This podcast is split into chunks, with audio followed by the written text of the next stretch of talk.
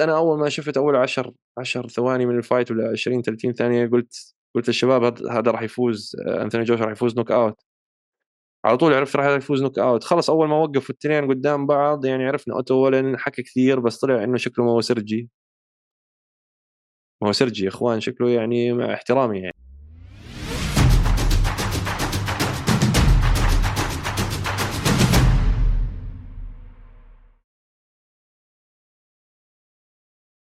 السلام عليكم محبين البرنامج ومحبين الملاكمة بالشرق الأوسط. مرحبا فيكم وأهلين وسهلين ويا حي الله. برنامج هوشة boxing الحلقة رقم 13 اليوم معاكم محمد أحمد بعتذر منكم آه، بسبب ظروف شخصية.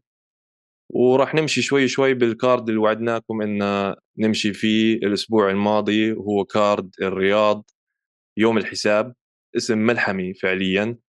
وكارد كان ملحمي وكان جميل جدا وصراحة أنا استمتعت يعني حضرته ونزلته على الديزان بإشتراك الديزان هو جاي. نسألناكم آخر حلقة. خبرونا وين آه، بتحضروا أنتم رياضة الملاكمة بالشرق الأوسط؟ ووصلنا رد من أحد المتابعين قال لنا على شاهد. وشكرا على مشاركتك صديقي يعني أنت هيك عم بتفيد كثير ناس آه، بالشرق الأوسط. فأنا حضرت ال fight آه، بعرفش عنكم شباب أنتم احكوا لي حضرتوا حضرتوا ال card آه، احكوا لنا شو كان رأيكم بال event وشو كان رأيكم بالنزالات. وهو كان في كثير حكي على هذا ال card يعني حتى من آخر فيديو نحن نزلناه جانا أكم من comment وكم من سؤال ومنهم سؤال قوي جدا ولطيف وحاب أعرضه اليوم على المشاهدين والمتابعين. آه، من SCI بكر. بحكي لنا بكر أهلا أهلا فيك بكر شكرا لمشاركتك بقولنا بكر حدث جميل ولكن الموضوع مخسر. هل تظن أنهم يستمرون بإقامة هاي الأحداث؟ هذا السؤال الأول من بكر قصده عن آه، يوم الحساب اللي هو Day of Reckoning ال event اللي صار بالرياض. هل ترى إنه هذا إشي مفيد للملاكمة؟ يعني هو سؤالين من آه، من بكر وبالسؤال الثاني بيقول هو بيقول إنه على قوله انه الملاكمين راح يتعودوا على دفع السعودية وغير هيك يعني مش مش راح نشوف ملاكمة غير إنه لو صار موضوع الدفع يصير زي موضوع السعودية دائما.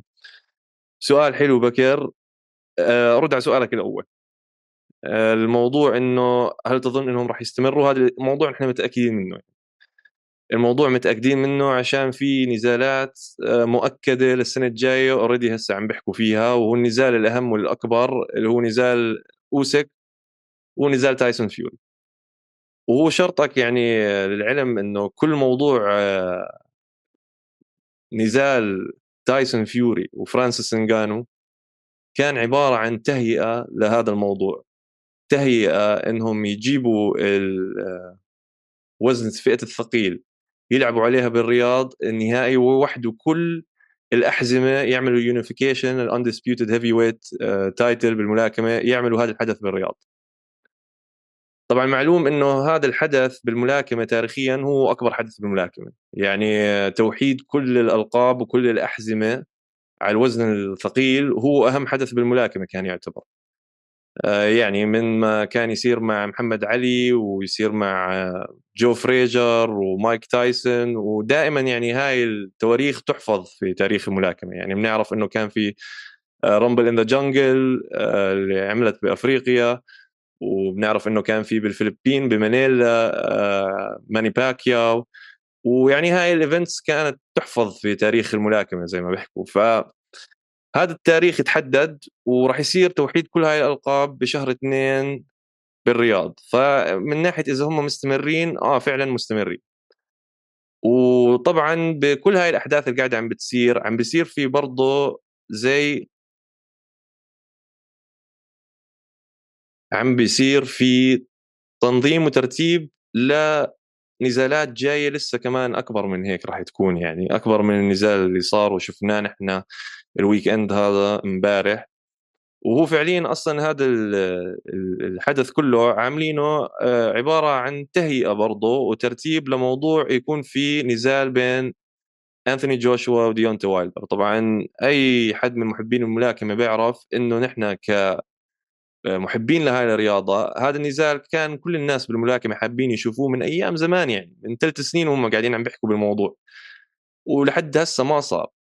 بس بظهور موسم الرياض وال event ات اللي قاعد عم بتصير بالرياض هسه صار ينحكى كثير بموضوع إنه AJ وديونتي وايلدر ينزلوا مع بعض في نزال هو يعني فعليا مش مصيري من ناحية الألقاب عشان الجوز خسروا ألقابهم بس من ناحية القيمة الدعائية ومن الناحيه التسويقية عبارة بكون عن أكبر نزال heavyweight صار من فترة طويلة يعني.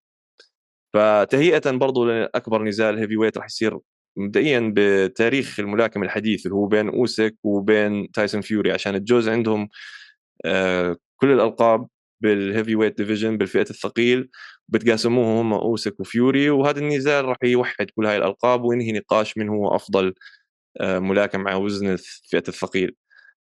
فيعني من ناحية هل إنه هذا الإشي آه، راح يستمر؟ راح يستمروا وطبعا بعدين راح ندخل الموضوع إنه ديونتي وايلدر و AJ هي كان يعني التهيئه لهذا الموضوع. أنتم زي ما شفتوا خرب كل شيء آه، جوزيف باركر للترتيب هذا وخرب كل الحسابات بيوم الحساب زي ما بيحكوا عنه. آه، وقلب الموضوع يعني كله هذا ال fight هو اللي كان راح يكون له قيمة دعائية اللي هو بين AJ وديونتي وايلدر. وهسه جوزيف باركر قضى على ديونتي وايلدر. بقرار إجماع الحكام ومبين إنه ديونتي وايلدر هلأ بطل إنه له صلة بالموضوع على ال level العالي بوزن الثقيل. فتخربطت كل الحسابات بهذا ال event ومتأكدين إنه راح نشوف من وراء ايفنتات أكثر. هلأ بالنسبة لسؤالك الثاني هل ترى إنه هو شيء مفيد للملاكمة؟ هلأ برضه هذا السؤال يعني حلو عشان إنه ظاهريا ببين إنه زي كأنه قاعد عم بتجيب بس أسماء كبيرة وبس صلى الله وبارك. بس زي ما حكيت فعليا هم قاعدين عم بيفتحوا مجال لنزالات أكثر إنها تصير بالمستقبل. يعني كل event عم بيعملوه هو تهيئة ل event ثاني بدهم يرتبوه. يعني مثلا زي فرانسيس انجانو وفيوري عم بيعملوا تهيئة لاوسك وفيوري وبعدين ديو ديونتي وايلدر مع اللي نزل مع جوزيف باركر و AJ مع آه، مو سيرجي السويدي هذا أوتو والن آه، كان تهيئة إنه بعدين ينزلوا AJ وديونتي وايلدر. بس برضه زي ما حكيت ما زبط هذا الموضوع. فمن ناحية إنه مفيد آه بحس إنه مفيد. عشان برضه من ناحية إنه مثلا آه، صار الناس يحكوا بموضوع ديمتري بيفول وارتور بيتربييف آه، وأخيرا إنه صار في إنه ممكن احتمالية ينظموا قتال عشان يوحدوا ألقاب الوزن الخفيف الثقيل. وهذا ال fight يعني كثير من محبين الملاكمة من زمان بدهم إياه ومستحيل كان يكون أصلا متاح غير بخيار السعودية وخيار الرياض. عشان اولا هدول الملاكمين الاثنين من الاتحاد السوفيتي السابق صعب تسويقهم بالسوق الأمريكي وعشان هيك أصلا أمريكا عندها هيمنة على سوق الملاكمة الاحترافي عشان الإعلام كله عندهم والفضائيات كلها عندهم. فإنك تسوق لديمتري بيفول وبتربيف بامريكا موضوع صعب جدا يعني. المشاهد الأمريكي آه، مش حاب يحضرهم قد ما هو حاضر مثلا حاب يحضر بيفول ضد مقاتل أمريكي مكسيكي. بالنظر على إنه أمريكا في هناك قسم كبير من فئتها السكانية إنه أصلهم مكسيكي فعشان هيك إنه بيشتروا هذا ال pay-per-view عرفت؟ آه، أو مثلا بيفول ضد ملاكم أمريكي من نيوجيرسي أو يعني أي ملاكم ثاني من أمريكا. من أمريكا وقتها بيكون ال pay-per-view قيمته أعلى. بس وقتها مين بيخسر؟ آه، محبين الملاكمة. وكثير محبين الملاكمة يعني خسروا هدول ال match-ups الحلوين بسبب أمور تنظيمية امور قانونية وأمور دعائية بين الشركات الأمريكية والشركات الروسية. آه، يعني حتى هذا الموضوع كنا نشوفه بال MMA إنه كيف ما قدروا يجيبوا فيدور إيميليانينكو الأسطورة على ال UFC عشان ينزل إنه ضد أي حد بال UFC. طبعا دانا وايت بيقول لك إنه شروطه كانت هي غير معقولة وهو بيقول إنه دانا وايت شروطه غير معقولة وما حد بيعرف شو القصة بالضبط. بس إنه الواضح ما زبطت لأسباب آه، يعني أسباب دعائية وأسباب سوقية وأسباب برضو أبصر يعني إيش إيش في كان في بيناتهم شخصيا. بس إحنا هلأ بنشوف على هذا العصر الجديد بالإيفنتات الجديده اللي قاعدة عم بتصير بالشرق الأوسط وخصوصا بايفنتات الملاكمة اللي قاعدة عم بتصير هلأ بالسعودية وعم بتصير صار من فترة من فترة يعني من سنتين. هون بتقدر تساوي أنت match-ups لاثنين زي بيفول وارتور بيتربيف okay هدول سعرهم بيكون مثلا غالي على المروجين الأمريكان عشان مش عارفين كيف يطلعوا مربح مثلا عارفين مش عارفين مش عارفين كيف يعملوا سوق لهدول الملاكمين. بس بحال السعودية بقول لك لا هات أنا بجيبهم الاثنين وأنا بعرف انه هم الاثنين pound for pound أحسن الناس أحسن ملاكمين هلأ موجودين بالساحة والاثنين بتشاركوا نفس الفئة فلازم نبلش نجهز فيهم عشان ينزلوا مع بعض وهم شو ما حطوا سعر يحطوا عادي هذا الإشي لازم يصير عشان مصلحة الرياضة. يعني إذا صار موضوع نزال بيتربييف وبيفول بنتاكد وقتها إنه شيء مفيد للرياضة اللي قاعد عم بيصير بالرياض وهاي الإيفنتات. يعني لحد هسه أنا كمان بحس إنه يعني هاي صدقا للأمانة أنا مش كثير كنت أشتري كل pay-per-view ملاكم يعني. آه، مرات آه، يعني بنحصلها أو مثلا بنشوف ال highlights بعدين. بس لحد هسه كل event صار بالرياض اشتريت ال pay-per-view تبعه. للأمانة. ليش؟ عشان ال card أي حد بحب الملاكمة بيعرف إنه ال card ملغم يا إخوان ملغم مش معقول. يعني نحن هسه آخر card سبعة من الموجودين كأنهم آه، أغلبيتهم كانوا من ال top 10 بفئة ال heavyweight يعني من فرانك سانشيز من فيليب هيرجوفيتش من كبايل محمودوف دوبوا وايلدر جوشوا وولن يعني أسماء مدججة. فصعب كثير تشوف أنت كرت زي هيك بأي محل تاني. فلما ينزل إشي زي هيك أنا للأمانة يعني صدقا بشتريه. عشان مستحيل تشوف أنت event ملاكمة زي هيك جيد آه، لكمان فترة طويلة. ممكن ينزل لك مثلا شغلة زي بطاقة ديفن هيني بس ما بتلاقي أي حد تاني أحسن من ديفن هيني على بطاقة ديفن هيني عشان هي الشركة الإعلامية تبع ديفن هيني بتكون لها إيد كبير بتنظيم كل الحدث. بس بالسعودية الموضوع غير بالسعودية الموضوع يعني لا يهم المروجين قد ما هو مروجين الرياضة يعني وال وال sanctioning bodies اللي هم WBO WBC قد ما هو أصلا بهم السعودية. فعشان هيك عم بيجيبوا لك الأحسن بس. وهو استثمار مبدئيا آه، للمملكة العربية السعودية. عشان زي ما حكيت هذا الموضوع إنه نزال آه، توحيد الألقاب على فئة الوزن الثقيل هذا شيء دائما بنزل بالتاريخ. يعني سواء إذا أنت بتحب الملاكمة ولا لا الكل بيعرف محمد علي كلاي. والكل بيعرف إنه محمد علي كلاي آه، نزل على أفريقيا بنزال نزال اللقب توحيد الألقاب. وكل بيعرف إنه ماني باكياو نزل على الفلبين بمانيلا. وكل بيعرف هاي الأحداث اللي صارت بتاريخ الملاكمة اللي كانت تاريخية وربطوا هدول الأماكن بهدول الأحداث وما انتسوا يعني من التاريخ. فهلأ من ناحية هلأ برضه بسؤال بكر سألني إذا الموضوع مخسر كمان. هلا أنا بعرفش أنا قلت لك أنا بشتري البي بي في وهو واضح إنه كمان البي بي في الناس بيشتروه أكثر بأوروبا وبأمريكا عشان أنا من شايفه محبين الملاكمة بأوروبا برضه عم بيشتروه الحدث. هلا بالشرق الأوسط أنا صراحة مش متأكد وسألت أحمد آه، زميلي على البرنامج إنه يحكي لنا بالله كيف آه، هو بيحضر ال shows آه، بالإمارات. وقال لي يعني نخليها مستورة مبدئيا. ف بعرفش إذا مفيد للمنطقة يعني من ناحية بس متأكد أنا متأكد إنه في أي طريقة أو ثانية إنه أنت ممكن تحضر في هذا الحدث يعني. وفي حكوا لنا على الكومنتس أنا حكيت اوليه الحلقة إنه آه، في احتمالية تشاهدوا على شاهد. هلأ موضوع إذا هي مخسر ولا لا أنا ليش بقول لك إنه أنا اشتريتها فبعرفش انها مخسر؟ يمكن أنا حاسس إنه برضه غيري كثير اشتراها يعني. علما هون برضه بألمانيا محبين الملاكم كلهم اشتروها وبيحكوا معي فيها بالنادي وهيك. واصلا موضوع مخسر يعني ما بعرف إذا بنقدر نحكي عنه مخسر عشان الموضوع نسبي يعني. okay هلأ ال event غالي مثلا على ناس وناس يعني. إذا في أنت عندك كم من رأس المال إنك أنت مستحمل يعني تقدر أنت تتحمل هالتكلفة.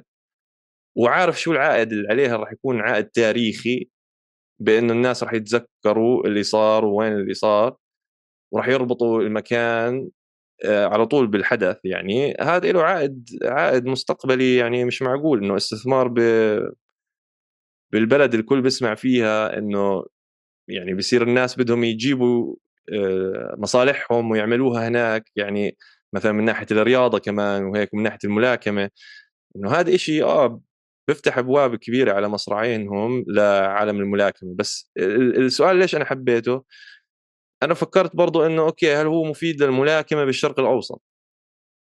وهون السؤال يعني بحس إنه في وجهة نظر كمان كبيرة منك بكر إنه حاليا ما بحس إنه الموجود بالأحداث إنه كثير مفيد للملاكمة أو الملاكمين الموجودين بالشرق الأوسط عشان ما عم نشوف ملاكمين بالشرق الأوسط على هدول الأحداث على البطاقات. يعني أنا بقول لو حطوا مثلا ملاكم واحد بس على ال undercard عربي بيمثل أي دولة عربية هذا الموضوع ممكن يساعد جدا على تحفيز الرياضة بالمجتمع العربي يعني عامة والمشاهدين المحليين. فمن هاي الناحية بحس إنه لازم يصير في شغل أكثر لازم يصير في تركيز على المواهب المحلية ومليئة منها يعني. في عندنا كثير شباب بالمنتخبات العربية اللي بيأدوا على ليفل عالي يعني بالهواة وفي برضه عندنا شباب عرب احترافيين يعني وذكرناهم كثير بالبرنامج.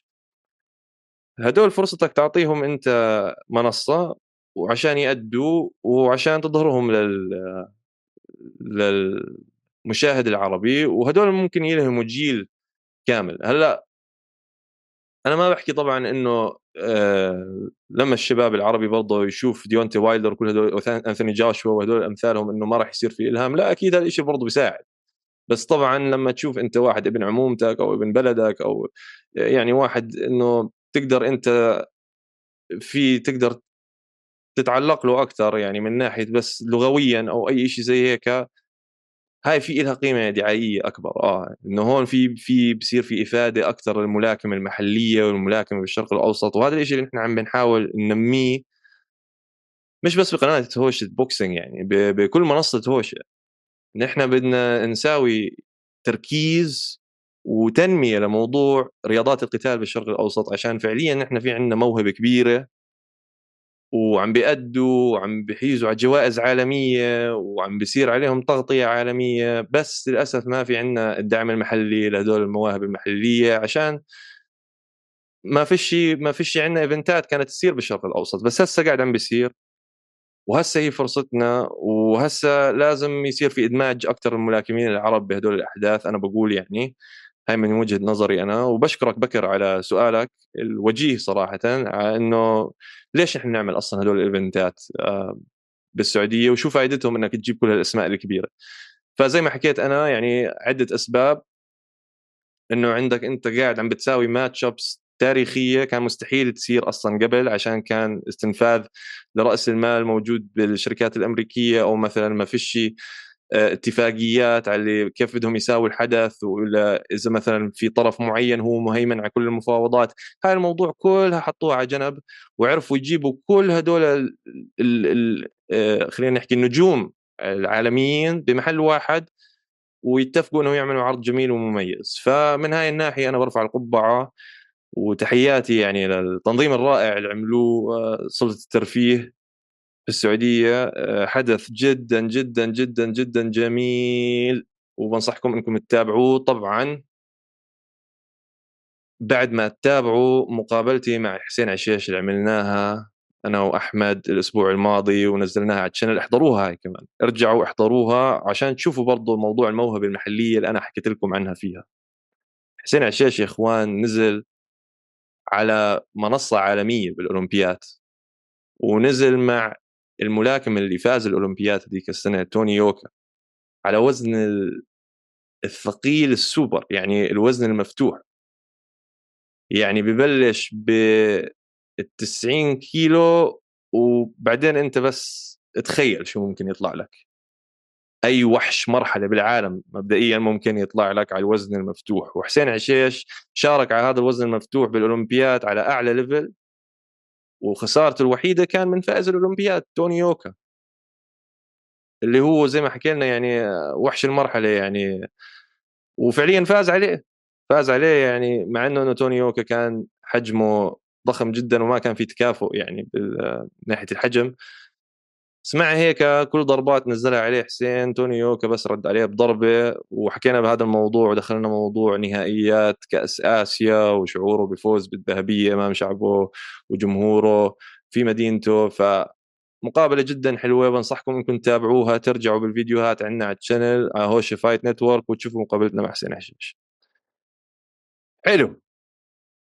ندخل بالزاكي. ندخل بموضوع ال card وكيف بلشت ال card وشو اللي صار مبدئيا ب event يوم الحساب. يعني يوم الحساب هذا الاسم ملحمي وحبيته وحكينا ليش إنه حلو الاسم؟ عشان في تصفيه حسابات رح تصير بال heavyweight في كثير نحن عندنا شباب ما بطلنا نعرف وين نحطهم وشو نعمل فيهم واصلا إذا هم موجودين بالمعادلة أو لا. يعني أنثوني وايلدر وأنثوني جوشوا وديونتي وايلدر مثلا. جوز خسروا ألقابهم.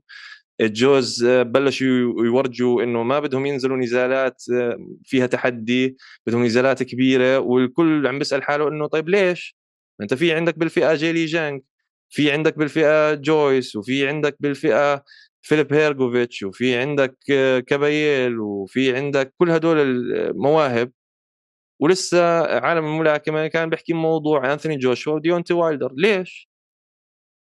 ففي تصفيه حسابات لازم تصير ولازم نشوف إذا هذول هم أصلا لسه موجودين بالمعادلة وإذا كانوا موجودين بالمعادلة واحد منهم لازم يطلع. فعشان هيك كان مرتب كل هذا ال event عشان بحال إذا يفوز ديونتي وايلدر ويفوز أنثوني جوشوا يلتقوا جوز كمان مرة ب event اللي راح يصير بفبراير بين اوسك وتايسون فيوري. وكان راح يكون co-headliner جميل جدا يعني لو لو شفناهم الاثنين مع بعض بس اجى جوزيف باركر ورمى كل الاوراق عن الطاولة زتهم زاتهم بالزباله وقال قال عيد واعملوا كل شيء من اول ابو جديد.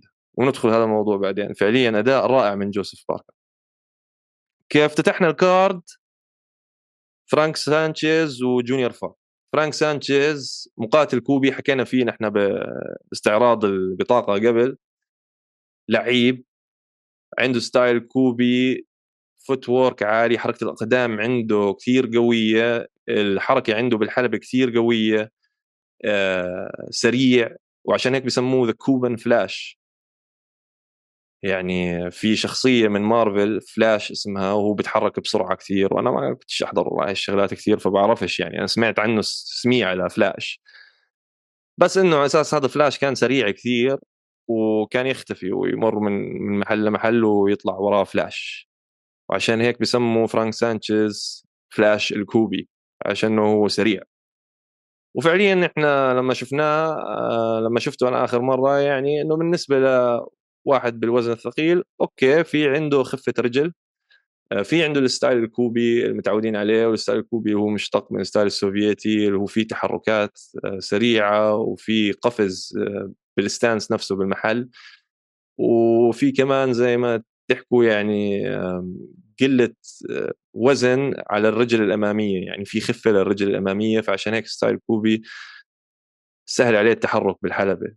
بتحرك من كل جهة لثانية وكتافه بيكونوا مرتاحين وملاكمه جدا جميلة جميلة جميلة جميلة رائعة. يعني أنا بنصحكم من كل ما بحب الملاكمة يفوت يحضر آه، جوليو كروز آه، يحضر كل منتخب الكوبي لما يشارك بالأولمبياد شو الشغلات اللي بيعملوها شغلات بتخوف. ففرانك سانشيز جاي هو من هاي المدرسة وفعليا يعني ما بتشوفوا الصدق يعني عشان ما نكذب بحقه ما بتشوفوا الشيء اللي فلاش يعني. يعني أنا أكون صريح معكم آه سريع بالنسبة للفئة الثقيل بس برضه بنفس الوقت يعني بتاخذ نظرة على هيئته الجسمانية وبتكتشف إنه البني آدم مهده يعني أكثر من فلاش عرفت كيف؟ فالبني آدم عبارة عن ثندر آه، أكثر من فلاش يعني آه، بتحرك بس واضح في تركيز على قد إيه هو عنيف بالحلبة. آه، في تركيز على استخدام جسمه على استخدام كتلته العضلية. وهي فعليا يعني إيش سخيف يعني لما تيجي تيجي تتفرج يعني أنا بحكي سخيف إنه إنه طبعا مش شيء بست واحد بيستقل فيه يعني هو كان راح يذبح خصمه جونيور فا بهذا النزال. بس بحكي إنه سخيف من من ناحية إنه بمين قاعد عم تستغبي يعني إنه كيف هيك في بني آدم هيك شكله يعني. ف الاخوان اللي ما بيعرف يفوتوا يحضروا يشوف كيف كان شكله فرانك سانشيز بنزاله ضد جونيور فا عبارة عن يويل روميرو اللي بيعرف يويل روميرو من ال MMA المصارع الكوبي السابق وكان برضه منتخب الكوبي الأولمبي للمصارعة الحرة. وبعدين أصبح لاعب آه، فنون قتالية مختلطة اللي هو يويل روميرو. عاد فرانك سانشيز النسخة الملاكمي آه، من يويل روميرو. يعني نفس المنشطات شكله كان ياخذها يويل روميرو باخذها فرانك سانشيز. ملتحمة عنده الرقبة بصدره ووضعه غريب. بس الزلمة واضح إنه قتيل قتله واللي عمله بجونيور فا يعني أنا حزنت على جونيور فا. جونيور فا موهبة صاعدة ومقاتل ملاكم آه، بالنسبة للوزن الثقيل هذا جد فعليا في عنده سرعة وعنده خفة أقدام ومع إنه هو ثقيل بالوزن وعنده ملاكمة نظيفة يعني جونيور فا. بس ما قدر يساوي أي شيء بالنزال ضد فرانك سانشيز القوة البدنية عند فرانك سانشيز ما أعطت ولا سنتي لجونيور فا إنه يركز أو يقدر يساوي أي شيء بالنزال أو يدخل rhythm معين. فرانك سانشيز كل ما كان جونيور يركب معاه 1 2 فرانك سانشيز يخش يعطيه 1 2 وجونيور يحس الفرق بين كيف هو ضرباته بتنزل على سانشيز وكيف سانشيز ضرباته بتنزل عليه. واللي يحضر النزال بيشوف آه، ضربات سانشيز كانت مدمرة فعليا كان يحط كل جسمه فيها وكان يعتل كل وزنه من تحت لفوق بوجه جونيور يعني. يعني الموضوع كان مش معقول زي التراكتور كان فرانك سانشيز. ف فرانك سانشيز ينهي النقال النزال بالجولة السابعة TKO وهيك افتتحنا نحن البطاقة. فزي ما عودونا طبعا موسم الرياض وافتتاح موسم الرياض كان نفس الشيء أوزان ثقيلة وكلها knockout ورا الثاني عاد النزال الثاني أنا استغربت منه. النزال الثاني يعني أنا كنت عارف إنه ما راح يكون في أي صعوبة لفيليب هيرجوفيتش إنه يقضي على المنافس تبعه. بس ما تخيلتش زي هيك. ما تخيلتش زي هيك يعني الخصم تبعه صراحة حاولت إني أبحث فيه أنا قبل ما ندخل بموضوع استعراض البطاقة وصراحة ما ولا جبنا سيرته نحن يعني باستعراض البطاقة خصم فيليب هيرجوفيتش عشان ما قدرتش ألاقي عنه شيء آه، خصمه اسمه مارك ديموري ويعني record إنه winning record زي ما بيحكوا إنه عنده انتصارات على ال record تبعه بس ما عندوش أي إنجازات يعني بالملاكمة. و يعني شفنا نحن مبدئيا بالنزال إنه كان عابر السبيل شكله كان إنه متلخبط إنه ما هو كان شكله رايح المحل الغلط لما خش الحلبة مع فيليب هيرجوفيتش. والموضوع بين وصار في يعني زي مش عارف كان لازم يعملوا حملة يعني أنقذوا مارك ديموري يعني من أول من أول ثانية بلش بين الموضوع إنه ملوش دخل الزلمة المفروض ما يكونش هناك موجود مع فيليب هيرجوفيتش. يا إخوان أنا من زمان بحكي فيليب هيرجوفيتش هو عبارة عن الجيل الجديد فئة الوزن الثقيل بالملاكمة وأمثال فيليب هيرجوفيتش الملاكمين اللي عندهم قوة بدنية وعندهم الحجم يعني الهائل اللي هو يعني شيء شيء شيء مسخ يعني الأحجام اللي نحن بنشوفها بالوزن الثقيل بالملاكمة. لما تيجي تحكي بموضوع المترين وفوق وال 120 كيلو وفوق. ف يعني كان في عندنا ناس يعني بالفئات الثقيل إنه بيكون عبارة عن وحش مرحلة عم بيلحق فيك هيك شوي شوي. بس فيليب هيرجوفيتش هو عبارة عن الجيل الجديد وأنا ليش بحكي عنهم الجيل الجديد؟ اللي هو بيكون عنده هذا الحجم. حجم وحش المرحلة بس بنفس الوقت بيقدر يتحرك وكأنه من فئة الوزن الخفيف الثقيل. وهون هذا الشيء المخيف فيليب هيرجوفيتش بيتحرك زي كأنه خفيف ثقيل. يعني فيليب هيرجوفيتش عادي تشوفه ينزل يعمل boxing زي ديمتري بيفول بس المشكلة وزنه 40 كيلو أكثر من ديمتري بيفول.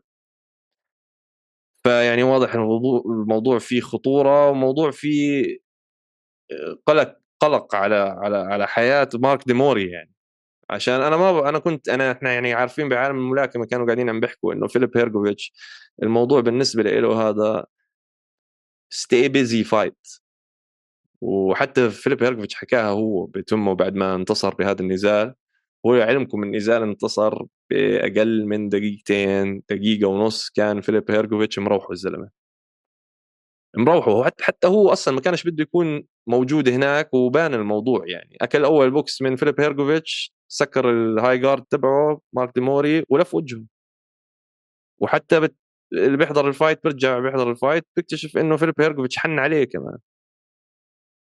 هذاك لف وجهه والثاني حن عليه. واستنى لحتى ما يرد يقوم وإنه يرجع بده يلاكم. ولما قرر إنه بده يلاكم قام طعمه كمان بوكس. قام هذاك برضه كمان مرة ما كانش بده يكمل. وبعدين فيليب برضه رد حن عليه.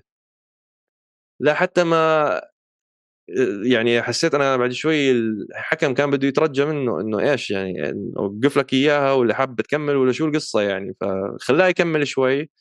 وصلت دقيقة ونص. كبسوا 1 2 لفيليب هيرجوفيتش بعدين قالوا خلاص لا لا لا شو إيش هذا إيش هذا أنت مش ناوي تعمل إشي الليلة. قال الحكم لمارك ديموري هذا أنت شكلك أنت هنا جاي بدك تلبسنا قضية يا زلمة. شو؟ جاي كبش فدا. فما زبطتش مع مارك ديموري ولا عمرها كانت راح تزبط. وحتى فيليب هيرجوفيتش حكى بال post fight interview مقابلة ما بعد النزال حكى إنه هاي كانت stay busy fight يعني قالها بالجملة this is stay busy fight. وهو أصلا بيعرفش يحكي إنجليزي بس حد معلمه يحكي بس هاي stay busy fight وتوكل على الله. و stay busy يا اخوان هي معناتها إنه خليك مشغول. يعني انزل معاها خليك مشغول عشان ما يطلع عليك حكي إنك ما عم تنزل وإنت مش كفو إنك تنزل على اللقب مع مع أي حد معاه اللقب يعني من تايسون فيوري أو ألكسندر اوسك بس إحنا اكتشفناه إنه لا والله فعليا هذا الكل قاعد عم بتجنب فيه لفيليب هيرجوفيتش وعلى فكرة نزل مع جيلي جانج وتغلب على جيلي جانج okay كان قرار حكام يعني كان قريبة جدا يعني كانت قريبة وكان ممكن يعطوها لجيلي جانج يعني أنا كان برأيي إنه كانت المفروض تروح لجيلي جانج بس فيليب هيرجوفيتش فاز وعطى جيلي جانج knockdown بالجولة الأولى والجولة الثانية. وجيلي جانج ألعب بكثير من من ناس كثير هلأ باوائل فئة الوزن الثقيل. وتايسون فيوري شفناه يعني إذا فرانسيس نغانو نهنه فانكم تقنعوني هلأ فيليب هيرجوفيتش ما مش مش مش مش مستاهل إنه ينزل مع حد زي تايسون فيوري واقول لك لا ليش؟ ليش ليش يا إخوان فيليب هيرجوفيتش؟ روحوا احضروا مين هو فيليب هيرجوفيتش؟ مشان الله شو هذا؟ نزل نزل sparring مع ديونتي وايلدر بالزمانات كسروا. وال footage موجود على اليوتيوب من زمان يعني قبل ما ديونتي وايلدر يصير بطل والكل صار يحكي بموضوع ديونتي وايلدر وهو ديونتي وايلدر صار أسطورة بالوزن الثقيل. كمية ال knockouts اللي جابها ديونتي وايلدر ما فيش ملاكم حديث جابها. هاد كان لما ينزل مع فيليب هيرجوفيتش يتنهنه. ولحد هسه عم بيعطوا ناس فيليب هيرجوفيتش زي مارك ديموري مين مارك ديموري بالله عليكم يا إخوان نزلوه هذا مع جيلي جانج كمان مرة.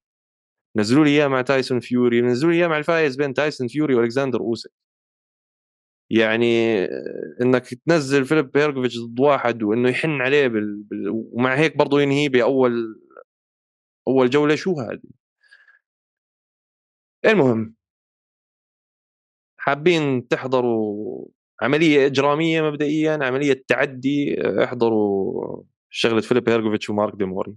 مبدئيا يعني حتى بقول لكم يعني ما كانش تعدي حتى إنه حن عليه والله كان في كان الموضوع فيه رضا الله يعني.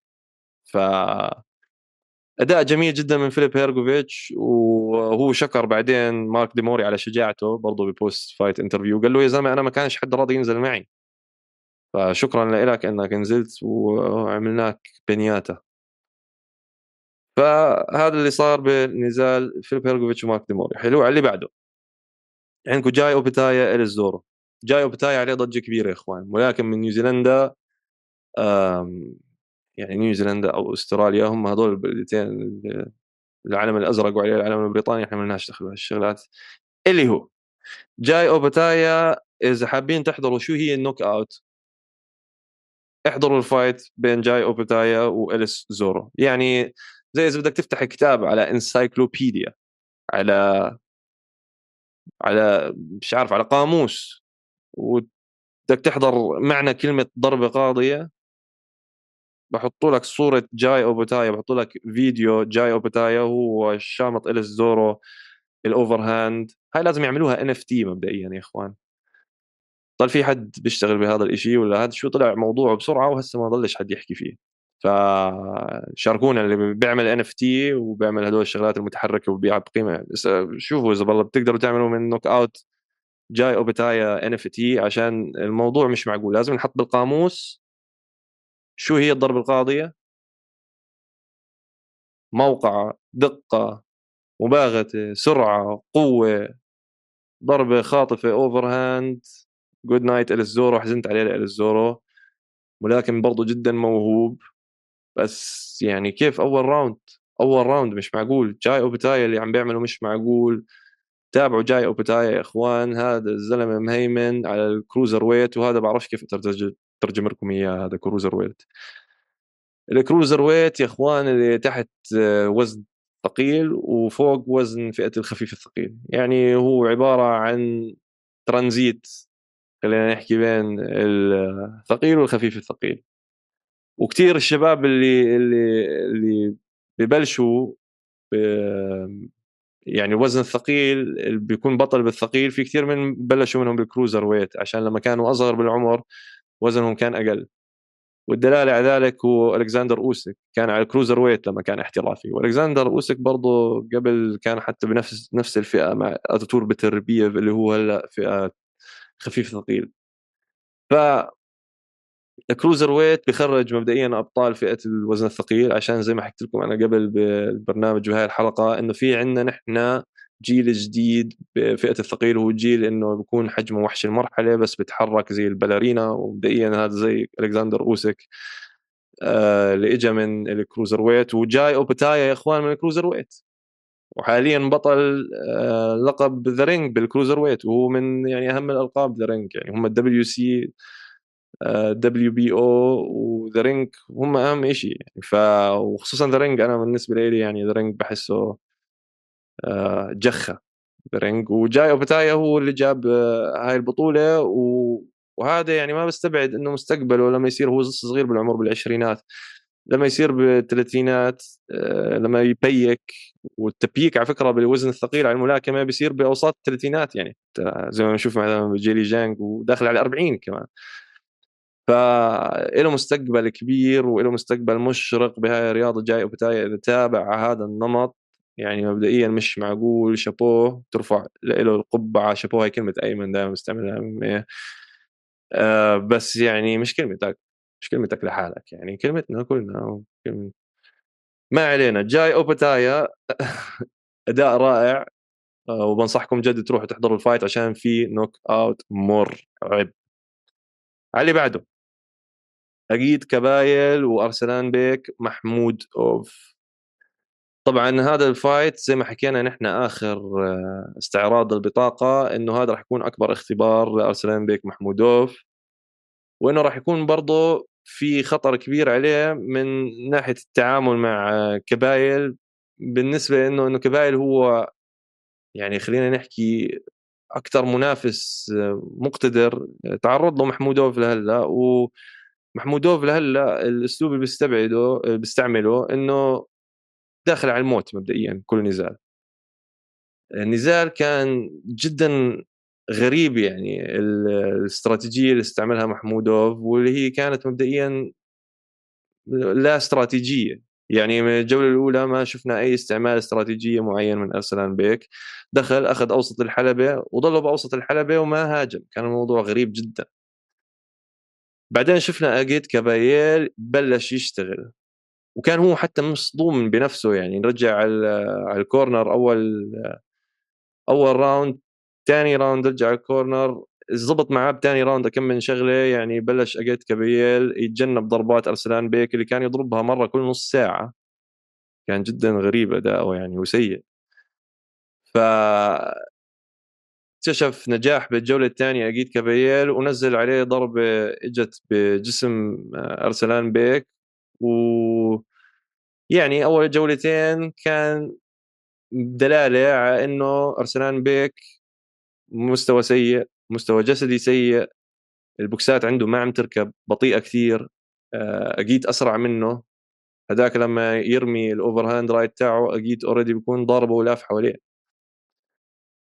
بعد ثاني round سمعنا مدرب أجيت بيحكي له بالألماني وهو أجيت آه، طبعا بيمثل المانيا وأنا حكيت لكم وهو بيتمرن بال UFD مع المقاتل اللي نزل مع ستريكلاند من قبل بال UFC اللي هو أبوس ماجوميدوف ماجوميدوف. الجوز بتدربوا بنفس النادي بال UFD بدوسلدورف هاي بس هيك معلومة fun fact يعني عشان تعرفوا. أكيد كابيل يعني بتدرب مع شباب لعيبة ولا, ولا إنه يعني أبوس آه، كت أكل كتلة من شون ستريكلاند سمعنا ال corner تبعه هم مدربين يعني فعلا من أحسن مدربين بألمانيا. آه، صار يحكي لاجيت صار يقول له هذا أرسلان بيك مش عارف شو قاعد عم بيعمل هسه. ضايع. ضايع وعم بستنى فيك تشمطه نوك آوت. وبنسمع أجيت بقول الكورنر تبعه بقول له جد؟ أقول له آه روح خلص عليه. مش عارف الزلمة مش عارف شو شو عم بيعمل هناك. طبعا كمشاهد ببين الموضوع أكثر. بس كملاكم أنت جاي بتعرفش هو عم بيعمل حاله إنه غبي ولا إيش القصة. فكان في حذاري يعني أول جولتين من أجيت. بس بعدين المدرب تبعه حكى له لا روح خلص عليه. الزلمة مش عارف شو إيش شو قصته اليوم متلخبط. ف دخلنا الجولة الثالثه وبلش هون الدمار. و knockdown ورا knockdown سجل عليه أجيت two knockdowns على أرسلان بيك وبعد كل knockdown يطلع أرسلان بيك ومش إنه يرفع إيديه أو يدافع عن نفسه بالعكس نشوفه ينزل إيديه. وكأنه قاعد عم بتحدى يعني. ولا هو إنه موضوع ما بيعرف يخسر ولا ما تعرض لكتلة زي هيك من قبل. فمش عارف يعني أنا الموضوع بالنسبة لي كان غريب جدا. إذا أنتم حضرتوا ال fight حضرتوا ال fight كامل يعني مش ال highlights تيجي تحكوا لي حضرت ال highlights وتيجي تقول لي محمد أنا حضرت ال fight و... لا بدك تفهم أي شيء بدك تفهم النطاق. فاللي حضر ال fight كامل يتفضل يقول لي يعني شو كان رأيكم أنتم بالنزال وشو رأيكم ليش إنه هيك أول جولة جولتين ما عمل ولا شيء وصار اللي صار هل هو سوء تحضير؟ هل هو إنه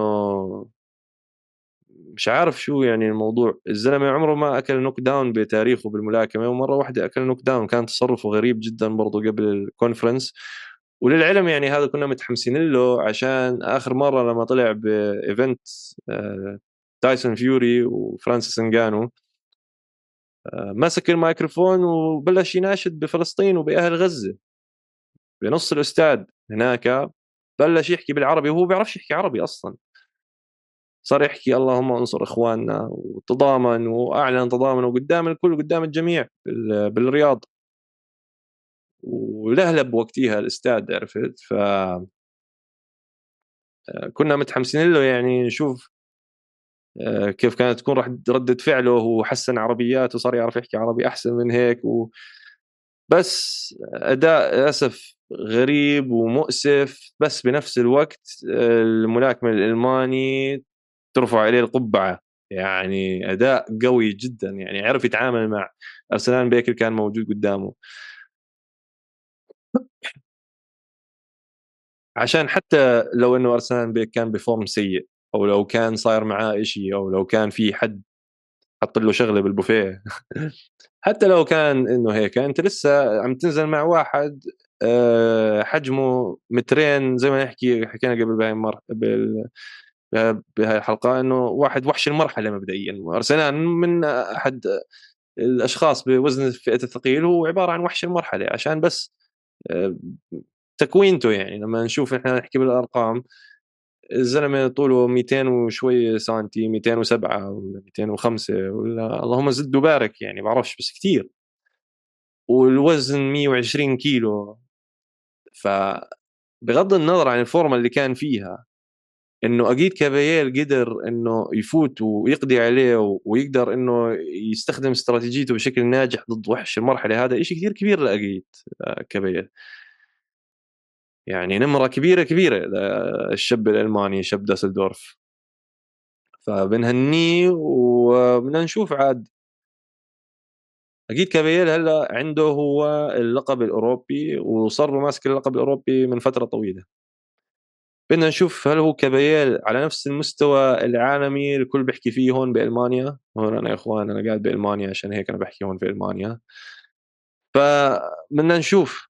آه، فأنا بطلب من ال matchmakers بطلب من الشباب بالرياض الزلم. نطلب منهم آه، شوفوا لنا match up لكابيل يا إخوان. شوفوا لنا حد إيش مثل العالم والناس. شوفوا لنا جويس مثلا. حطوا له مع جويس جويس هسه بده نزال كويس طلع من خسارة لجيلي جانج لازم يثبت حاله كمان مرة. فاذا بدنا نشوف إذا أجيت كابيل هو فعليا زي ما بيحكوا بالأمريكاني the real deal يعني هاي بالعربي ترجمتها شو الصفقة الحقيقية؟ أو يعني خلينا نحكي يعني يعني آه، هو الشغلة هو الشغلة هو هو راح يجيب العيد مبدئيا إذا بننزله مع واحد زي مع جيمس جوي جويس جيمس نسيت والله شو اسمه جويس يا اخوان اللي نزل مع جيري جانج هون الاختبار الحقيقي لأجيت كابيل. عشان جويس نحن بنحكي عن بني آدم فاز بذهبية اولمبيات نزل مع ناس على أعلى الليفلات نزل مع جيلي جانج اختبر حاله على الليفلات هدول الأشخاص اللي لازم نرتب لأجيت كابيل لقاء معهم عشان العلم أصلا أرسلان بيك صار عليه ضجة كبيرة. آه، ما قاتل لحد هسه top 10 أو top 5 فالاختبار الحقيقي له كان أجيت كابيل وفشل يعني فشل ذريع. فأبصر برضو كمان شو الحلقة القادمة هسه لأرسلان بيك أنا ما بنصح إنه آه، يعني يغير الكامب تبعه شيء عشان في غير مقاتلين بنفس الكامب آه، بتربية بنفس النادي ونجحوا كثير هلا ممكن إنه لازم يغير مدربه مثلا بس أنا بحس أهم شيء هو لازم يغير من طبعه ونفسيته وكيف آه، كيف بنزل هو بالنزال يعني وهيك عشان ما بزبطش كمان أنت تنزل وبس وتضرب أقوى ما عندك وتقول يا رب.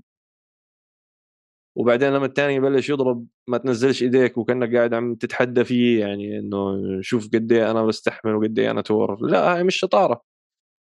هاي مو شطارة وممكن تأذي حالك يعني. ففعليا هو اللي أسقطه بهذا النزال آه، ولا حتى أصلا كانت ضربات على الوجه عشان هو أصلا عبارة وجهه عن عبارة عن رخامة. ما أثرش عليه أصلا كل الخبط على الرأس. اللي أثر عليه فعليا هو الخبط اللي صار على الجسد الخبط اللي صار على الكبد الخبط اللي صار على ال solar plexus الخبط اللي صار على الكلية. فشفنا إحنا ال round الثالث تعب ما عرفش وين يحط إيديه ومش متعود أصلا ينضرب بهاي المناطق ومش متعود أصلا يعني يقطع الحلبة عن خصمه متعود بس يقحم نفسه ويخبط على اللي قدامه أقوى ما عنده لحتى ما يساوي له ارتجاج بالمخ. سيد أرسلان بيك هاي استراتيجية مو كويسة. يعني okay وصلتك لهون بس لهون وبس. صح ولا لا؟ هيك هسه خسرت من أجيت كابيل وإيش هسه؟ فلازم يصير في شوية تنظيف ما بعرف يتدرب مع كوبيين يتدرب على حركة الأقدام يتدرب على حركة الرأس. أما هاي بسم الله الله أكبر وتيجي تخبط على راسه وتلعن أبو أفطاسه مش دائما بتزبط. حلو. النزال اللي بعديه دانيال دبوا وجيم ميلر. أنا قلت هون يا إخوان إيش هذا؟ جيم ميلر بسم الله ما شاء الله باخرة. باخرة 150 كيلو. 150 ولا دخل 160 كيلو. يعني لو شد حيله كمان شوي بدخل 160 كيلو جيم ميلر بعرفش إذا هو حتى كان قاص وزن عشان يدخل ال fight هذا. بس شفنا عبارة عن باخرة ضد دانيال دبوا داني دوبوا المقاتل البريطاني اللي كان بطل بريطانيا وتنافس على اللقب آه، ضد ألكسندر اوسك و... وطعم ألكسندر أوسك low blow صاروا يحكوا الناس هل هي فعليا low blow ولا أوسك كذاب ولا ولا هيك وصار عليها حكي كثير يعني. آه، فدبوا لعيب دبوا لعيب دبوا معروف إنه level عالي. إذا غلب أوسك شوي وجاب برضه البطولة البريطانية على الوزن الثقيل هذا شيء فخم؟ البطولة البريطانية وزن الثقيل اللي مر عليها ناس كثير يعني وحوش يعني. شو عم تحكي تايسون فيوري ديفيد هي بيلو أبصر مين يعني أسماء مدججة جويس أه وهلا من جديد طلع لك هدول الشابين اللي برضه نزلوا آخر مرة بالرياض هسه نسيت شو اسمهم.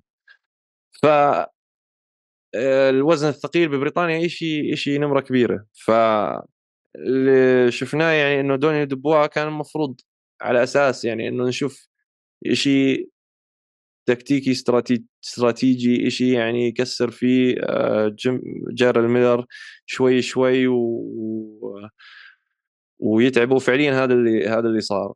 آه، يعني ضلوا يحاول شوي شوي شوي شوي عشان هداك جارل ميلر زي ما حكينا بارجة 160 كيلو.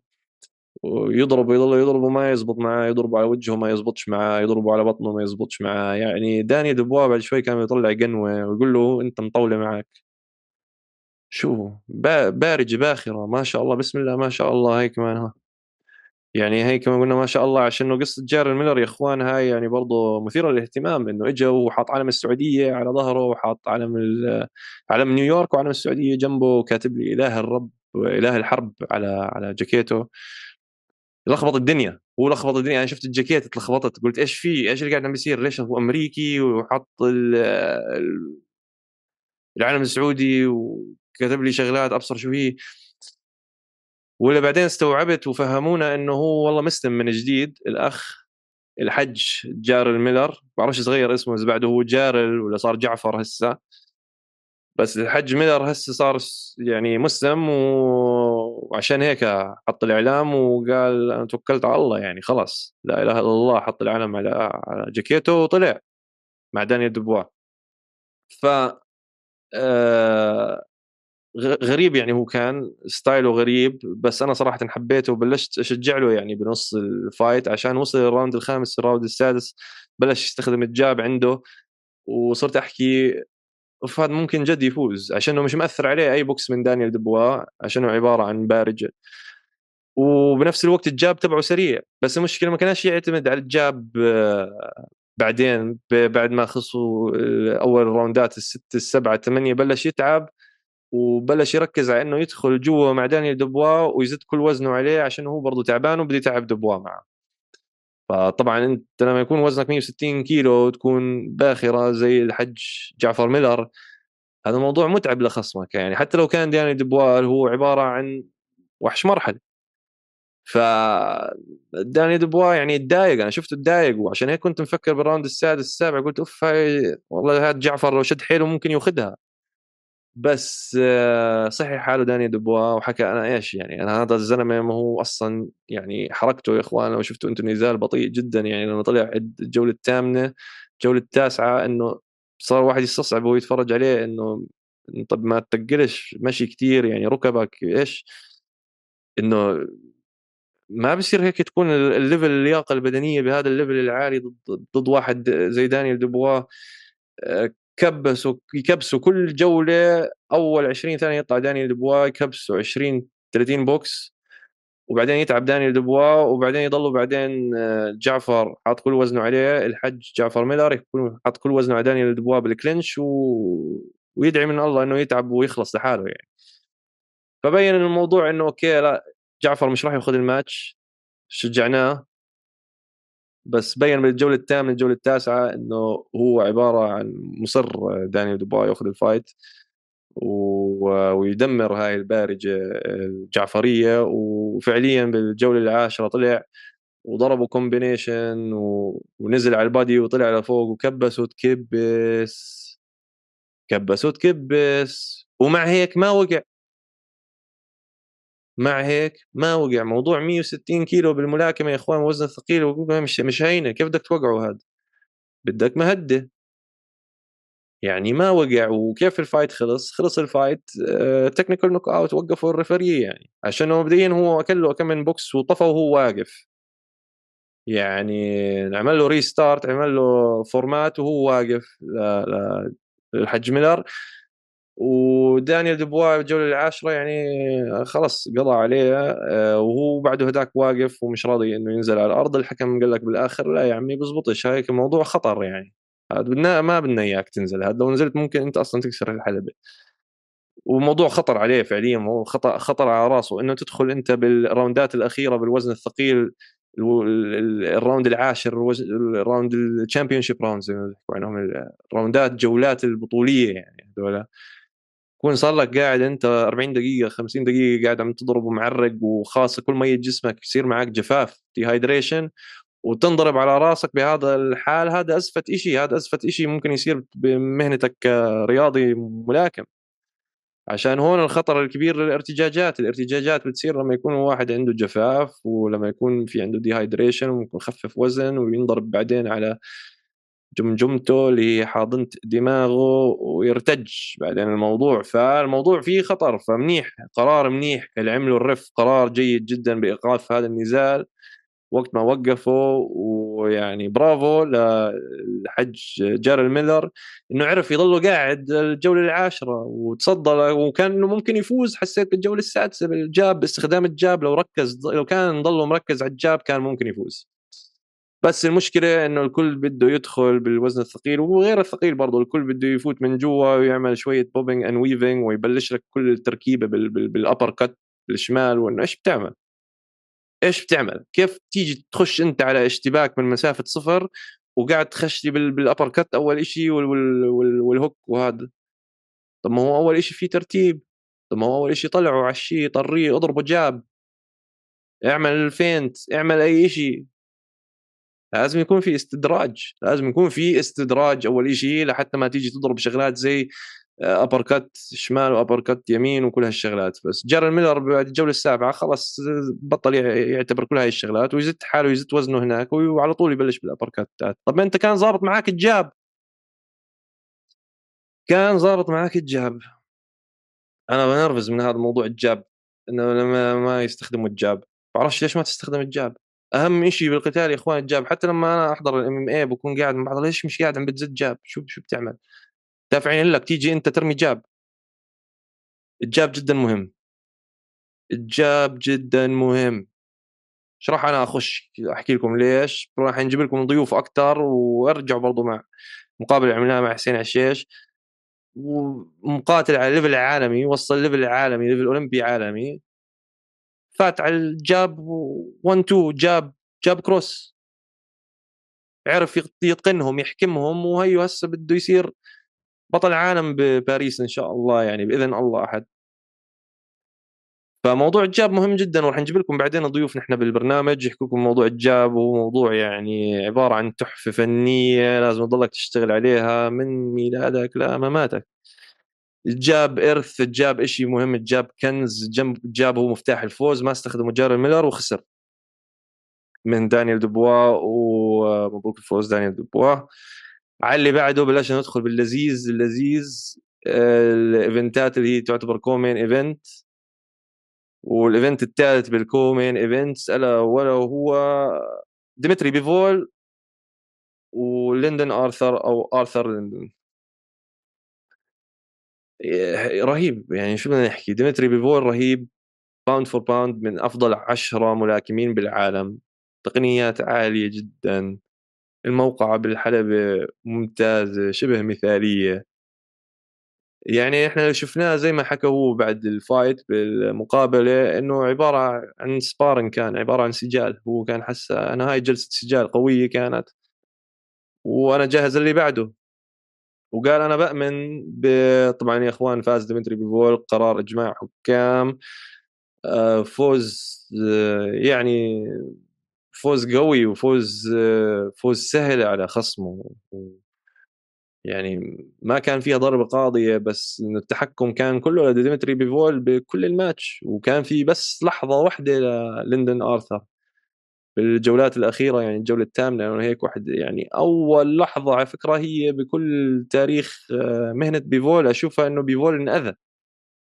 يعني أكل بوكس ببطنه بيفول شفنا بيفول نزل إيده وانأذى. فهاي هاي okay نرفع قبعة إحنا هون ليندون آرثر ونقول very nice well done بس أنت غير هاي اللحظة ما صارش معك شيء ديمتري بيفول تحكم كل النزال من أوله لاخريته وأخذ النقاط بسهولة وما كان في أي شك. ما كان في أي شك مين الفايز بهذا ال round ومين الفايز بال fight كله كاملا مكملا. اللي طلبوا ديمتري بيفول بعد ال fight كمان بالمقابلة هو برد على سؤالك لنا بكر السؤال الجميل يا أخ بكر. إنه هل هو هذا موضوع الرياض موضوع مفيد؟ عاد يعني أنا بشوف الموضوع اللي حكاه ديمتري بيفول بالمقابلة بعدها المفروض موضوع مفيد صار يحكي هو ناداهم بالاسم قال أنا بشكركم السعودية إنكم نظمتوا هذا الحدث الرهيب وبتمنى إن نضلنا نساوي أحداث زي هيك وهاي الأحداث مفيدة جدا للملاكمة إنه تقدروا تجيبونا كل هاي الأسماء بنفس الوقت ونقدر نساوي لكم نقدم لكم هاي العروض وأنا بشكركم على هاي الفرصة وحكى وأنا بطلب منكم ترتبوا كمان نزال مع أرتور بيتربيف وحكى أنا بعرف إنه أنتم حابين تشوفوه. وقال أنا عارف إنه آه، أنت يا شيخنا حاب تشوف هذا الإشي وأنت يعني مواضح إنه الموضوع عم بيرتبوا فيه. بتربيف وكالم سميث راح تصير إن شاء الله بشهر واحد الشهر الجاي السنة الجديدة نشوفكم فيها على خير إن شاء الله يكون الموضوع. الشغلات أحسن من هيك يعني ونشوفكم على خير بالسنة الجديدة. وهي ببارك لكم فيها بعدين بآخر الحلقة.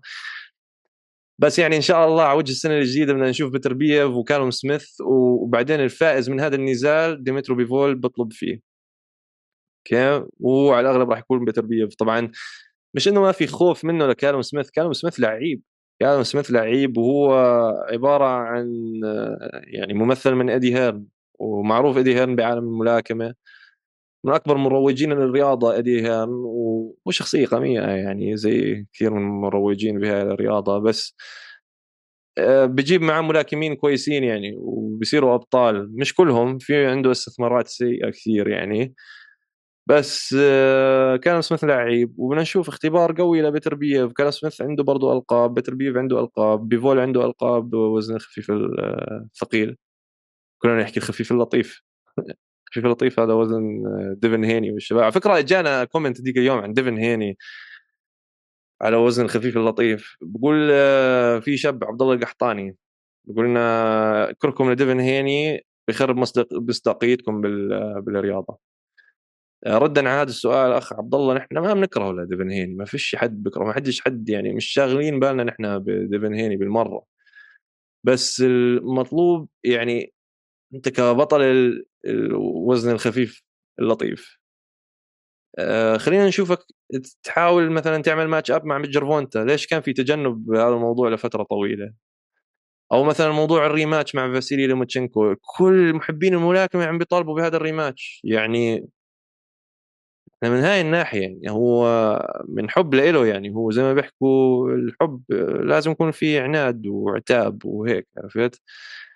فحبا بموهبته بوجوده بالحلبة وهيك حابين نشوفه أحسن من مع ما نزلوه مع رجس هذا. يعني بالله أنت بالله عليك للأمانة يا عبد الله أنت حضرته ل event ريجيس بروغريس اللي نزل معاه.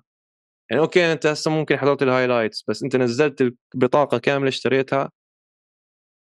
لا عشان ما ما أظنش يعني عشان بحس إنه ديفن هيني يعني هذا البطاقة يعني مين مين اشتراها فعليا عرفت؟ ف بدنا نشوف fights أحلى من هيك لإله يعني. ف هذا الموضوع بجوز نحن الرياض نشوف برضه ترتبه يعني موضوع جيرفونتا وديفن هيني. بتهيألي الطرف الوحيد اللي ممكن يتكلف آه، مسؤولية هيك شيء وانه يضبطوا لهم كل موضوع التكلفه والعقود وهذا إنه بتهيألي إنه هم بالرياض بزبطوا لهم كل هذا الموضوع بتكتكوا لهم إياه وخلص بنعمل لكم إياها يعني.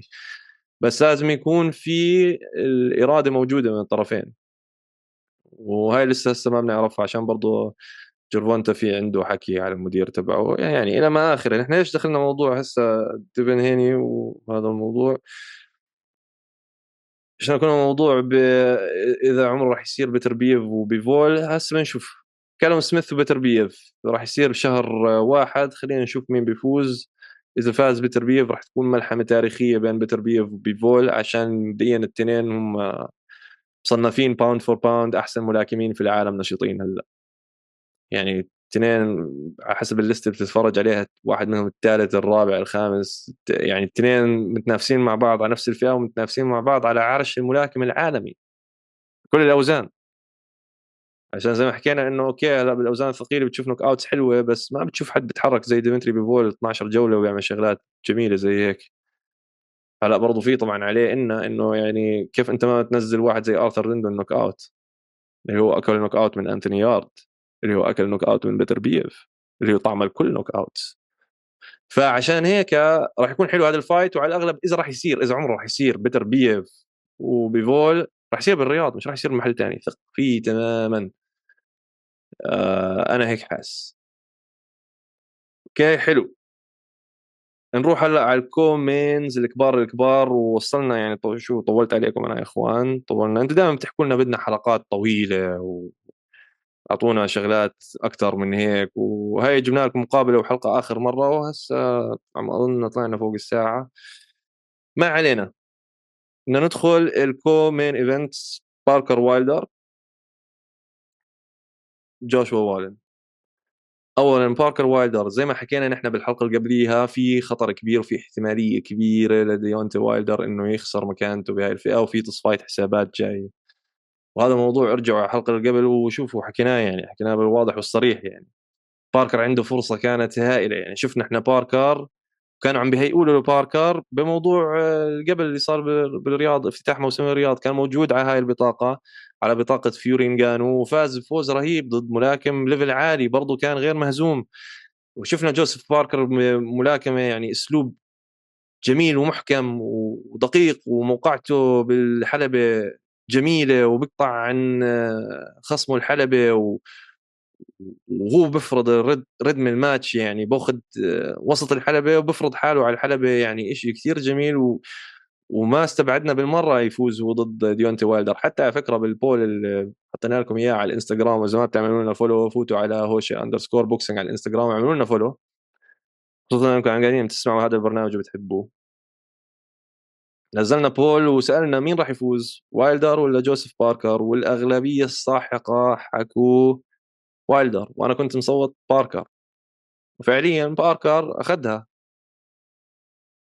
أخذها وبطريقة مش معقولة يعني إنه هيمنة كاملة بالنقاط للجوله التاسعة. طبعا وايلدر أخذ منه كم من جولة آه، بالتاسعة التاسعة العاشرة كأنه شيء زي هيك.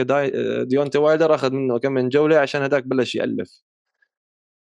بس هيمنه كامله قبل هيك وباخر round لجوزيف باركر. يعني ملاكمة جدا محكمة style جدا عالي اجى خربط كل الحسابات في يوم تصفية الحسابات. ال Day of Reckoning كله يعني what did we reckon في الآخر؟ اجى هذا باركر خرب كل شيء إخوان اللي كان المفروض يصير إنه وايلدر يفوز. وبعدين وايلدر وجوشوا ينزلوا مع بعض بشهر اثنين.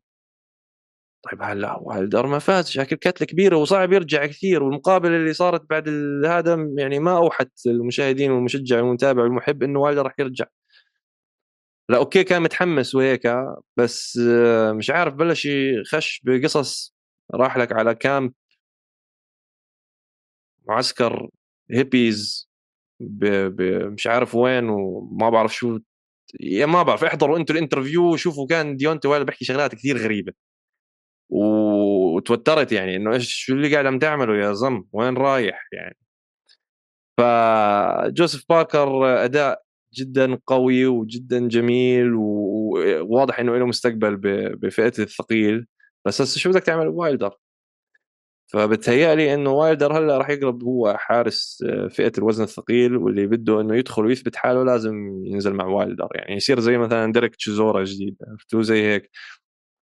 أو بال MMA هذول موجودين كثير بال UFC يعني مين في عندنا واحد بال MMA زي هيك؟ دوس دوس سانتوس ولا دوس انيوس رافائيل. بتذكر الكل نزل مع رافائيل دوس انيوس welterweight و lightweight وأي حد بده ينزل UFC بنزلوه بقول جيبوا جيبوا دوس انيوس جيبوا رافائيل خلينا نشوف. بتعدى رافائيل بننزله بعد ضد هيك. ما بتعدى رافائيل زته بالزبالة ففي وستيفن وندر بوي تومسون برضه بال MMA زي هيك عرفت؟ بكون هو ستيفن وندر بوي مش طايق حاله خلص صار عمره 42 سنة. بقول لك جيبوا له ستيفن وندر بوي خلينا نشوف كيف ستيفن وندر بوي بيقول لك أنا ما بدي أعمل.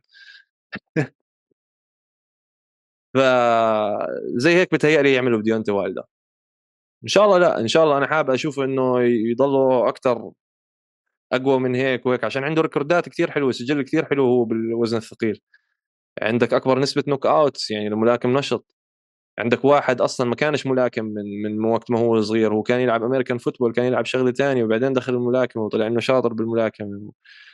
وهو مبدئيا يعني هو بوكسه القوي يعني بوكسه جدا قوي ال right hand cross تبعته جدا نووية يعني الموضوع صاروخ بالستي مش مش مش يعني مش مزحة يعني الموضوع مقلق.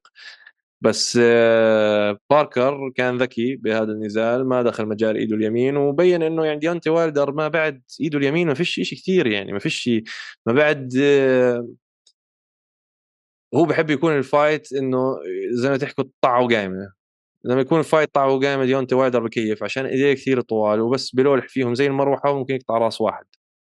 فهاي هي استراتيجية وايلدر إنه هو بدخل وبيعملها طع وقايمة وبعدين لما هداك يعصب بيستخدم مروحة زي هيك يقص راسه.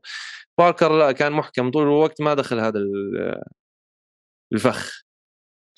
أخذ هو وسط الحلبة وهو ضله يباغت بوايلدر يضل يباغت بوايلدر يضل يستخدم ال jab للبطن. وايلدر ما بطل مش عارف كان ليش بت jab البطن إيش بتعمل. فأنا ليش يا إخوان بقول لكم ال jab باركر أخذ هذا ال fight بال jab jab to the body أخذ وسط الحلبة وضل يأخذ jab to the body jab to the body بطل يعرف وايلدر شو يعمل بال guard تبعه بده يطلع فوق وبده ينزل تحت بطل يعرف صار ياكل hook ات صار ياكل يعني أكل overhand right بالجولة الثامنة.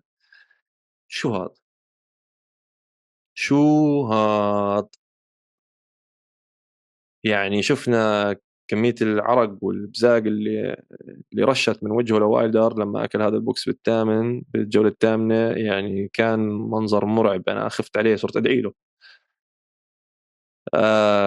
الزلمة عنده ثمان أولاد يا إخوان. ديونتي وايلدر. قصته قصته جدا مثيرة للاهتمام خلينا نحكي. فجوزيف باركر آه، عمل هالنمرة عليه بالجولة الثامنة overhand right مش طبيعية حشره بالقرنة عمل اللي عمله وفاز نزال وكركب كل موضوع الحسابات. مين هسه راح ينزل مع مين؟ باركر بده ينزل مع جوشوا وجوشوا بقول لك هذا ليش أنزل مع باركر؟ مين هو باركر؟ بس واضح إنه باركر تهديد كبير. فهلا بدنا نشوف هلا ببلش الجيل الجديد بالوزن الثقيل يبين وبدنا نشوف آه، النزالات الصح. بدنا نشوف عاد بحس باركر انثوني جوشوا ممكن تكون حلوة. إذا أنثوني جوشوا بده يرجع حاله بالموضوع يرجع حاله بالمعادلة أكثر وندخل موضوع أنثوني جوشوا بعدين. باركر جيلي جانغ ممكن تكون حلوة. بس أنا برأيي جيلي جانغ برضه قريب على اللقب أو أقرب على اللقب من باركر. أو فيليب هيرجوفيتش وباركر هاي بتكون ممتازة أنا بحس. عشان عم تحكي عن بني آدم باركر فاز على بطل العالم سابقا أكثر من مرة وعم تحكي عن فيليب هيرجوفيتش اللي هو حابب يكون بطل العالم ومش ملاقي خصوم له okay مين أحسن من بطل العالم سابقا؟ هيرجوفيتش هسه لازم ينزل مع ديونتي وايلدر أو باركر واحد منهم الاثنين. يعني بقول هيرجوفيتش match up كويس لو واحد منهم هدول الاثنين. أو مثلا باركر ضد هيرجوفيتش برضه بكون fight كثير حلو. فمستقبل صراحة هلأ يعني بديش أحكي برضه مشرق لباركر عشان لسه في في عقبات كثير بالوزن الثقيل. في عندك جيلي جانغ في عندك هيرجوفيتش في عندك فرانك سانشيز. شو بدك تعمل فيه فرانك سانشيز؟ ما خسرش ولا مرة. okay يعني إنه شكله زي يوئيل روميرو وضعه مريب يعني. آه إنه هو فعليا هو راح يقدر يضله بهذا الفورمة الجسدية يعني وهو صار عمره تقريبا 40 سنة. بس يعني برضو عندك موضوع فرانك سانشيز وعندك موضوع آه فيليب هيرجوفيتش وعندك موضوع أغيت كابايل وعندك موضوع دانيال دوبوا ف باركر okay هلأ رفع سوقه كثير بالسوق أكيد. يعني أنهى ديونتي وايلدر فاز على ديونتي وايلدر آه، بالنقاط. وهو بطل سابق كان مهيمن في وزن الثقيل. بس آه، بس لسه في برضه غيره قويين كثير بالفئة ف, ف... وأكيد هلأ هو حط حاله step أقرب لفوز اللقب. بس خلينا نشوف عاد مين راح يكون الخصم الجاي لجوزيف باركر. وأنا بتمنى إنه يكون مثلا فيليب هيرجوفيتش أو حتى ديونتي وايلدر أو مثلا جيلي جانغ أو عشان برضه نشوف مين أحسن من مين بهدول ال top five بالوزن الثقيل. okay. على سيرة ال top five وزن ثقيل مين ضل في بال top five وزن ثقيل؟ أنثوني جوشوا والنزال الأخير ال main event مع أوتو وولن. طبعا يا إخوان آه أنثوني جوشوا صار في عليه حكي كثير قبل قبل النزال بال press conference أوتو وولن كان نازل يحكي أنثوني جوشوا أبصر شماله وعقليته ونفسيته مش على بعضها. طبعا أنا بتفرج على أنثوني جوشوا بقول شو بعده دبابه أنثوني جوشوا شو اللي عم بحكي فيه يعني وولن يعني إيش واضح إنه مش مأثر عليه شيء كثير الزلمة. وجوشوا تعامل مع تعليقاته بطريقة جدا حلوة يعني قبل قبل الفايت وهيك وقال إنه أنا مش عارف هو دكتور نفسي ولا شو قصته يعني حتى ما يعرف نفسيتي أحسن ما أنا أعرف نفسيتي. انثوني جوشوا كان مركز 100% قبل النزال بعد النزال يعني شفنا واحد جاي على مهمة جاي ينهي مهمة. مش جاي يتفلسف مش جاي يعني الموضوع لأنثوني جوشوا كان مصيري. بالنسبة لأنثوني جوشوا لو خسر هذا النزال كان برضه هو طلع برا المعادلة. بالضبط زي ديونتي وايلدر ما هسه طلع من المعادلة. والانثوني جوشوا بتكون يعني كبير كثير برضه بحقه عشان هو كان برضه بطل أولمبي وكان على أعلى level ونزل مع كليتشكو يعني ديونتي وايلدر كمان نزل بس يعني إنه إذا ديونتي وايلدر خسر وأنثوني جوشوا خلاص يتكركب تكركب كل شيء مبدئيا وقتها يعني هو هلا already تكركب بفوز جوزيف باركر بس إنه لو أنثوني جوشوا خسر كمان من أوتو وولن كان قلبت مسخرة يعني كان آه، بس يعني فعليا هو بحياته ما كان راح يخسر من أوتو أنا أول ما شفت ال fight إخواني أعزائي أول ما شفت ال fight عرفت إنه آه، وهو يعني أنا كان توقعي إن أنثوني جوشوا يفوز من قبل. بس أنا أول ما شفت أول 10 10 ثواني من ال fight ولا 20 30 ثانية قلت قلت للشباب هذا راح يفوز آه، أنثوني جوشوا راح يفوز knockout على طول عرفت راح يفوز knockout خلص أول ما وقفوا الاثنين قدام بعض يعني عرفنا أوتو ولن حكى كثير بس طلع إنه شكله ما هو سرجي. ما هو سرجي يا إخوان شكله يعني مع احترامي يعني بس إنه يعني مش شكله إنه ملاكم راح يكون هو بطل وزن ثقيل يعني بتهيألي لو بدك تكون أنت على هذا ال level يعني بكون متوقعين نتهيأ نحن نتخيل شكل ثاني يعني. فواضح أنتوني جوشوا كان هو بالفورمة هذاك الثاني بعرف شو كان يعمل. ومش بس هيك ال stance وقفة ال stance يعني حتى حركة وولن أنا مش فاهم يعني شو اللي كان إيش إيش ال jab اللي بيعمله؟ طريقة ال jab غريبة جدا طريقة jab ولن برميه وإيديه لبرا أصابعه لبرا. وكأنه كف عم بنزل لتحت زي البسة لما تضرب ابصر كيف ال jab تبعه جدا غريب ما فهمته أصلا. و... وما زدته أصلا كثير آه، لولن بس أنا كيف عرفت إنه جوشوا راح ينهي النزال وراح يفوز؟ قطعا يعني عرفت اتاكدت لما نزل جوشوا عليه jab jab cross cross body يعني 1 و 2 to the body يعني يسار فوق ويمين على الجسم على البطن. زدت خصوصا شغلة اليمين على البطن هاي. زدت ال cross to the body مرتين أول الجولة الأولى ونزل بكل سهولة و وزدته ثالث مرة ويا دوب اجى يعني. بس يعني ركب. فبين إنه أوكي طيب من ثلاث مرات جرب أنثوني جوشوا من أول دقيقة يمكن من ال fight أول ثلاث مرات جرب يجرب فيهم right cross the body كلهم ركبوا كلهم ركبوا. واضح إنه أوتو وولن ما عندوش حل لهذا الموضوع. يعني أنثوني جوشوا كل ما بده يزد cross لبطن ولن ينزل. هيك بين من أول جولة. ولن مش عارف مش عارف وين يروح مش عارف كيف يدافع عن الموضوع. ما عم بنزل إيديه. إذا راح يمين إذا راح شمال هيك هيك راح يأكله. فمبين إنه ما كانش عنده حل من الأول. صرت أنا أحكي للشباب شوفوا هذا البوكس ما, ما هي واضح. أوتو ولن مش عارف شو يعمل فيه. ملوش له counter مش عارف وين أصلا يحط حاله يعني من الناحيه الوقائية يعني إنه الوقائية المسبقة يعني إنه من وين اتموقع عشان ما اكل هذا بزبطش لاحقك لاحقك. البوكس هذا لاحقك. وهذا اللي أثبته أنثوني جوشوا له يعني إنه راح ينزل ال right cross to the body متى ما بده. وفعليا انزلوا متى ما بده. cross على البطن cross على البطن cross على البطن. بعدين وصلت الجولة السادسة برضه نفس الشيء بلش يشتغل ببطنه دعس ببطنه رفص فيه أنهى عليه. وهو كأنه صار الموضوع بين الجولتين. آه، صار في إقالة لأوتو وولن قالوا برضه كمان جماعته من عنده قالوا خلص كان شكله مكسر وجهه مكسر وحالته حالة أوتو وولن فيعني صراحة الموضوع هذا إنه كان هو يسأل مثلا شو موضوع نفسية انثوني جوشوا قبل الفايت ويقعد ينظر بموضوع نفسيته وإيش هو كان يعني شيء مؤسف يعني إنه حكى هيك شغلات عشان إنه هيك بالآخر عمل فيه انثوني جوشوا. فواضح إنه الموضوع يعني يعني ما شاخ بطريقة حلوة يعني زي الحليب لما يقدم. اللي حكاه أوتو ولن كان كله شيء أداء عفن بعفن. اللي قبل ال press press conference و وجوا النزال نفسه ما شفنا أي خطر من أوتو ولن ما ما ما صلى الله وبارك. ما شكل أي خطر.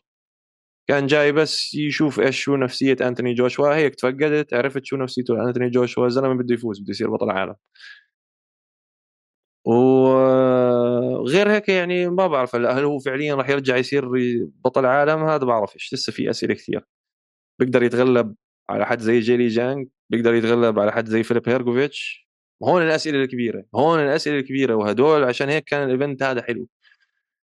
وال event اللي قبليه طبعا و... وأي card عليه جيلي جانج روحوا احضروه. أنا صرت من أكبر مشجعين جيلي جانج ففي إعادة ترتيب كبيرة وإعادة حسابات آه، وبين معنا هذا الموضوع بيوم الحساب بالرياض. وطلع هو جد إنه يوم إعادة الحسابات بفوز جوزيف باركر. في ضعضعه وحركة صارت بفئه الوزن الثقيل. ومتحمسين كثير نشوف شو اللي راح يصير بهاي الفئة.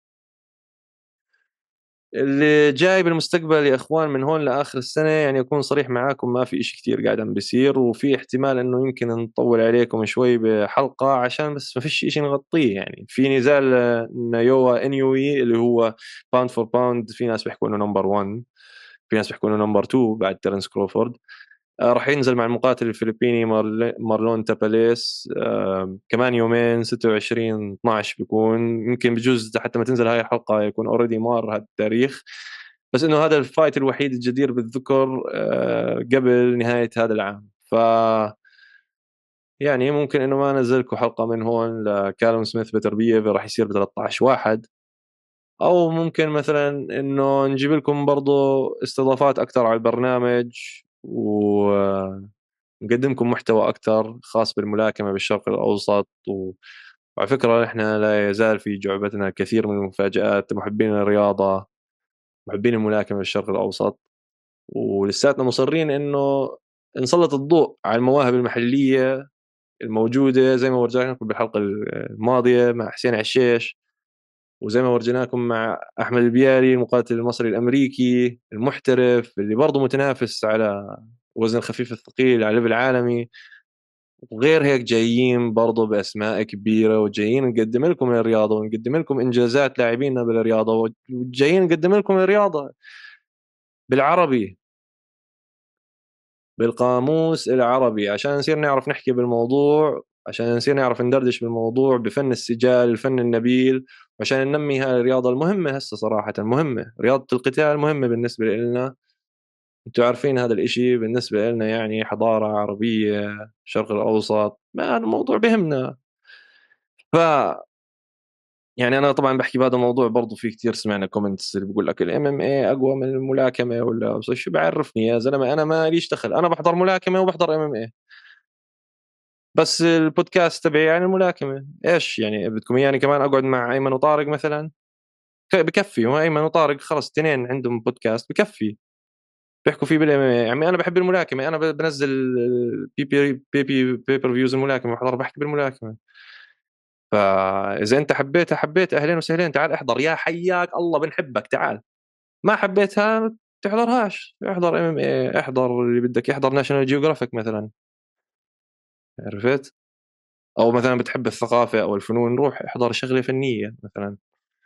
أو مثلا بتحب السياسة روح احضر شغلة سياسية. أما نحن هون جايين نحكي بالملاكمة وبتمنى أنتم هيك حبيتوا هاي الحلقة.